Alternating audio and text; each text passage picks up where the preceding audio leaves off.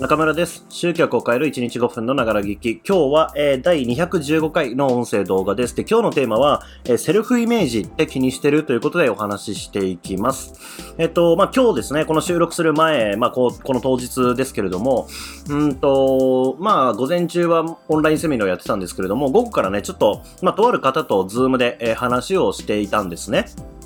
で、まあ、その方は、えっ、と、まあ、きっと名前を出したら、えーこの僕のメルマガ経由で音声、動画を見てくれている方であれば知っている名前だと思います。まあ、結構有名なね、えー方で、まあ、本も出しているしという感じの方なんですけれども、まあ、その方と、まあ、情報交換という形でね、別にこれで何かこう企画を立ち上げようとか、そういう話ではなくて、まあ、最近どんなことやってんのかとか、うん、どういうこと考えてなんかいろいろこうやってんのかみたいな話をこう、ざっくばらにしたんですね。で、その中で、すごく印象に残っっている、こう、僕に対してね、こう、かけてきた、えー投げかけられた質問があって、それが、えー、まあ、ジュンさんって、あの、最近、セルフイメージはどんな感じなんですかっていうふうに言われたんですね。まあ、で、このセルフイメージって何かっていうと、要は自分自身に対する自己評価ですね。自分は何であると思っているのかです。えーまあ、例えば僕はマーケティングっていうね、こう、界隈の、こう、こ領域で、こう、ビジネスやってますので、まあ、例えば、まあ、僕自身は、その時答えたのはマーケターだ、だっていうふうに答えました。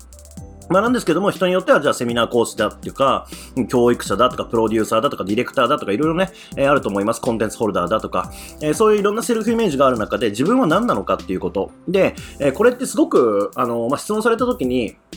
まあ僕はもともとね、そのもう、あの、独立してから、えーまあ起業家を一括りにしたけれども、うん、まあいわゆるやっぱりそういうね、あの、コンテンツホルダーっていう立場でもないし、プロデューサーっていうこう、気質でもないしっていうことで、やっぱりマーケター気質だなっていうことは感じていたので、まあ即答はね、できたわけですけれども、まあこんな感じで、あの多分、受け取る側、情報を受け取る側から見たら、あのみんなね、同じように見えると思うんですよ。うんと、なんだろうな、見え方としてね。えー例えば、プロダクトローンチやっていて、こう、名前が売れている人だったりとか、えーそういう方のメルマガとかいろいろ取ってると思うんですけれども、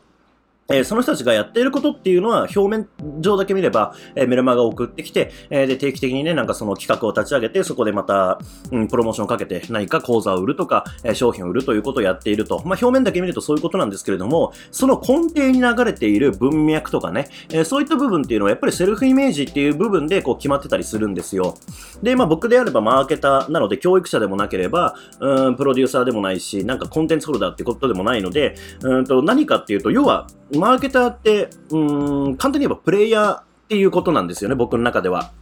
まあ、つまりは、えーなんかちょっと人のね、一段上に立って、うんと企画立案だけ出して、じゃあこれ後やっといてねっていうような、えー立場ではなくて、うん、まあ、自分で手を動かす、自分で実践をするっていうことが、やっぱり僕の中のコアバリューとしてあるなというふうに思ったんですね。で、僕が、えー提供したいなと思っているのは、結局自分がやったこと、とか実践したことの中でうまくいったこと、うまくいかなかったことを、やっぱりこうメールマガとか音声とかでシェアしたいなというふうに思ってやってるんですね。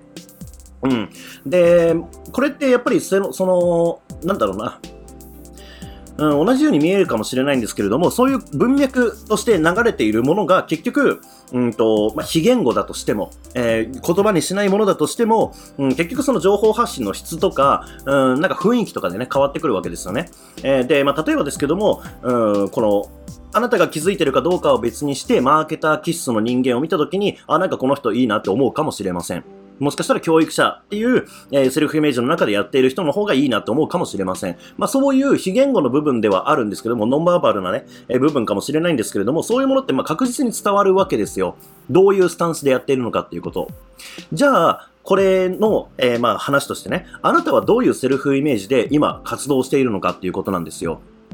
うん。まあもちろんね、これまず、その前提として初心者であるっていうセルフイメージを持っているんであれば、それ自体はまず捨てなきゃいけないっていう話はね、えーまあめちゃめちゃ基本的な部分ではあるんですけれども、まあ初心者のね、セルフイメージ持ってたら一生初心者のままなんで、あの、どっかのタイミングで、えー私は何々であるっていうセルフイメージを作り上げる必要はあると思いますが、えーまあその上で、あなたは何なのかっていうこと、そして、えーそれを通じて、うん、自分のね、情報発信とか、そういうものを通じて、えー何を価値として提供しているのかっていうのをこう考えてみるとと、と、行動の指針が決まったりします。そうすると、右往左往する必要がなくなるんですよね。他の人がこういうことやってるから、やった方がいいのかなっていうふうに思う瞬間ってあるかもしれないですけども、自分のセルフイメージがこう定まっていれば、まあ、あの人はああだけど、自分はこうだっていうふうに言えるわけですね。まあ、だから僕自身は多分他の人と、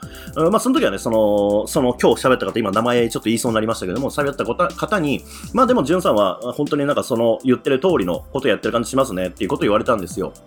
まあ、つまりこれは守備一貫している、一貫性を持ってやってるってことですよね。うん。まあ、そんな感じで、あの非言語、ノンバーバルな部分で伝わっていく部分っていうのは絶対にありますので、まずあなたは何者なのか、自分で自分をどう定義しているのか。で、その、その